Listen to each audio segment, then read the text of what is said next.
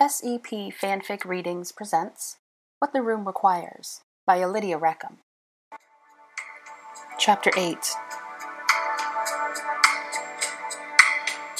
You remember me when the west wind moves upon the fields of barley. You forget the sun in his jealous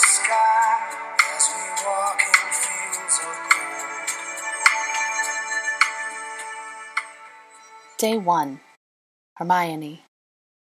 When I opened my eyes, I was lying on my back in the soft grass of the willow room. I didn't have to look around to sense that I was alone in here. I sat up and ran my hand through my hair. Now it made sense why I wasn't tired, or dirty, or sore, or hungry, but it still felt strange. It would take some getting used to. The wind rustled the willow, gapping the curtain just enough to let me see flashes of gold. I got up and stepped through the branches. I squinted against the rich sunlight, and then my eyes widened and my mouth fell open. The barley field went on forever, all the way to each horizon. The waving barley reached like the ocean. Somehow it reminded me of the way Kansas might look in the summer, either that or heaven. I spotted Draco, a white mark on the golden canvas. He was walking, hands in his pockets, casting his gaze across the field. I started toward him, then stopped myself. I closed my eyes, bit my lip, and reminded myself of everything I had told myself last night. I was going to try to get Draco to talk to me. Therefore, that would not include any sort of interrogation or prodding. I knew enough about boys to realize that if they didn't want to talk about something, they would just leave if you asked them to direct question, and then would sullenly clam up the next time you raised the subject. Instead, I had to attempt to make conversation with him without sounding purposeful. And above all, and this was going to be the hard part, I was not going to argue, contradict, insult, fight, scowl, or name call. Ever. No matter what he said. I opened my eyes and braced myself. This was going to be very difficult. I started forward into the barley. The wind greeted me. I could almost hear it say, Good morning. I halfway smiled, running my fingers over the tops of the stalks. My footsteps crunched rhythmically as I walked, my hair bouncing on my shoulders. Ahead of me, Draco paused and glanced upward. I clenched my teeth, trying not to lose my nerve. Okay, so I wasn't supposed to insult or degrade, but what was I supposed to say? I slowed down and pulled off a bit of grain, then began to pick it apart. I stopped about thirty feet away from him and swallowed. He was still gazing upward. I swallowed again and cleared my throat. There was nothing for it. Draco turned and looked at me. I jumped. He looked back upward. Did you ever see clouds here before? I blinked, then glanced up. Suddenly my breath was stolen. High, billowing, pure white clouds dotted the blue sky. Some were thick thunderheads, others were wispy tendrils, others looked like soap suds. All were sorted through the, with their shafts of brilliant sunshine. No, I managed. I believe the sky was clear before. Draco didn't answer. Still looking at the sky, he started walking again. I hesitated, then started after him. It was so weird, walking at this distance from the willow without the forest standing on my right. I had never strolled through the middle of a field like this before. For a very long time, I trailed behind Draco, snapping off pieces of barley with my fingers and pulling them apart, tossing them down and starting over. I walked close enough behind him that he would know I was there, but not so close that he would get annoyed. I traced him as we made a wide circle around the willow. He always kept it to our left. Then, when we'd made one whole lap, he slowed down again and stopped. I stopped. Draco said something, but the wind snatched it away. I straightened. What?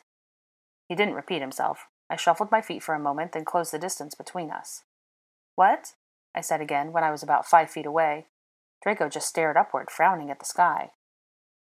What do you suppose this is, this big field, and all these clouds? he asked. It doesn't worry me like before, but I'm not sure it's good.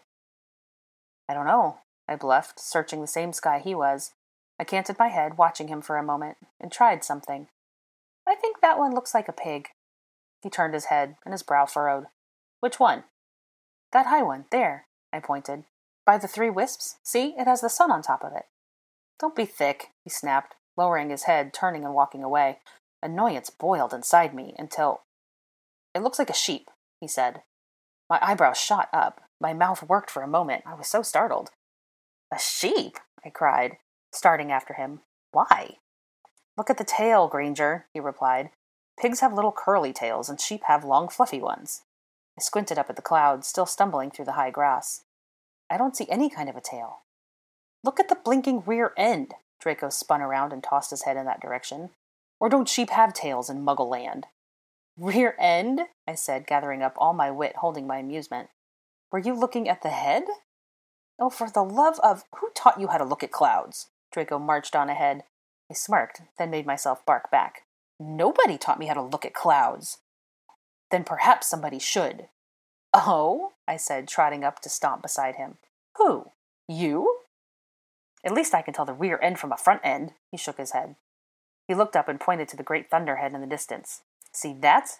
That one's a pirate ship. No, it isn't, I replied, just to say it. It's a castle. You're balmy. You're blind. Draco snorted, and for just a split second I saw him almost smile. I congratulated myself and inwardly changed the rules. It was perfectly all right to argue about pigs and clouds.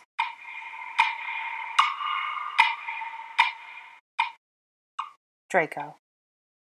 It was easier to be a little more cheerful in the broad daylight, when the sun was bright and the memory of the living nightmares could almost be ignored. But when the sky started to turn a dark purple, even though it was warm out, my gut went tight, and I had to retreat to the willow. Even though she didn't say anything about it, and hadn't spoken for several hours, thank God, I knew Hermione felt the same, because she followed me after a while. And now I sat by the useless clock where I usually did.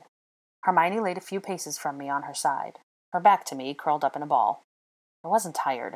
I didn't know why she should be either, but she certainly looked like she was trying to sleep, at least until I saw her shoulders shudder and a small gasp escape her. I frowned. What? Nothing, she said in her watery voice. I waited, looking at her sideways, but she didn't say anything. I tucked my pillow behind me and leaned back and closed my eyes. But she was crying. I could hear it. She was trying hard to keep the spasms in her throat quiet, but it was almost silent inside the willow. I glanced over at her and bit the inside of my cheek. I didn't like listening to crying, especially when her posture reminded me too much of that vision I'd had of her after I called her a mudblood. What is it? I pressed, irritated. I don't want to fall asleep, she whispered. I lifted an eyebrow. Any particular reason? For a long while she didn't say anything. Her head lowered, her face turned into her pillowed arm. Then she spoke. I could barely hear her. You wouldn't do that to Ron and Harry. It was a statement, but it felt like a question. A question that twisted me inside. I glanced down at my hands in my lap, at the blue light glinting against my ring. Listen, Granger, I said, keeping my voice hard. I hate Potter, and Weasley makes me sick. Yes, I've sometimes entertained thoughts of cracking them over the head with something heavy, or poisoning their food, or knocking them off their brooms. I paused, took a breath, and kept my tone smooth, even though admitting it filled me with shame. But honestly, I couldn't look them in the eyes and just murder them. I gave her a sideways look for just a second, then scowled. Feel better? She didn't answer, but she did stop crying. I leaned my head back again and gazed up at the tall willow and tried to sleep. Hermione. I couldn't stop my shaking or my tears. I had been able to put that vision behind me during the day, but now, just laying here, with darkness all around me, it kept flooding my head and I couldn't get away from it. I was incredibly embarrassed. I was crying in front of Draco, again, but it was useless to fight it. I felt sick, sluggish, like my blood was full of lead. Maybe Draco was right. Maybe there had been something terrible in the mist. Draco's admission that he wouldn't kill Harry or Ron had put a hitch in my dreadful thoughts. But as the silence stretched on, that little comfort faded away, and a terrible ache settled inside my chest. I shifted, feeling like I had a fever, and tears filled my eyes, blurring my vision. I sucked in a breath. My throat closed and I choked, and I shakily swiped at my face. I swallowed hard and did not turn over. Are you awake? I called hoarsely. What? Hmm? Are you awake? I asked again. I am now, thank you, came the gruntly reply. I heard him sigh heavily. Still having trouble sleeping, are we? I gulped. I feel like I'm going to be sick. I shuddered. Well, for heaven's sake, go outside to do that, Draco ordered, and I heard him either get up or move further away. Don't be ridiculous, I said through trembling lips. What would I even throw up? I haven't eaten anything. He didn't have an answer for that. I closed my eyes, trying to calm down. Sing, I said. What? He said it like I'd spoken Greek. Sing a song, I said, squeezing my eyes shut. You're barking, he scoffed. It's part of the magic, I insisted. I sang to you when you couldn't sleep, and the gold lights covered you and you got to rest. I swiped at my face again. So you owe me. What? When was that? A few nights ago, or whenever that was. I shivered hard. Sing. You can't be serious. What am I supposed to? I don't know, I said through clenched teeth, getting desperate. I don't care. I heard him growl. I'm not going to sing, Granger. That's pathetic. Please? I whispered. For a long while he was silent, and I didn't think he was going to help me. Then he muttered something resigned under his breath that I couldn't understand, and took a low breath. See her how she flies, golden sails across the sky, close enough to touch, but be careful if you try. Draco was not a singer. His voice was rough and low, and he didn't dwell on the notes, but he hit them, and as the song went on, his tone grew softer. Though she looks as warm as gold, the moon's a harsh mistress. The moon can be so cold. I began to relax, but then he stopped. I swallowed and drew my arms closer to my chest. Keep going, I breathed. He paused, but when he began again, his voice was stronger, and the warmth began to creep over me.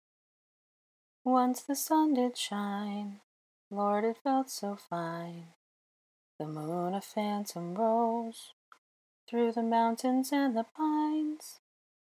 And then the darkness fell. The moon's a harsh mistress. It's so hard to love her well.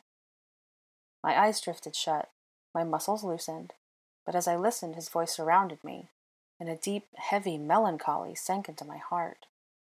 I fell out of her eyes, I fell out of her heart, I fell down on my face, I tripped and missed my start. I fell and I fell alone, and the moon's a harsh mistress and the sky is made of stone. I tried to open my eyes, but I couldn't. A deep blue light covered my vision for a moment, and then I fell asleep. It was peaceful sleep, yes, but as I faded down, a deep, sinking sadness washed over me, and a single tear ran down my nose before I remembered nothing else.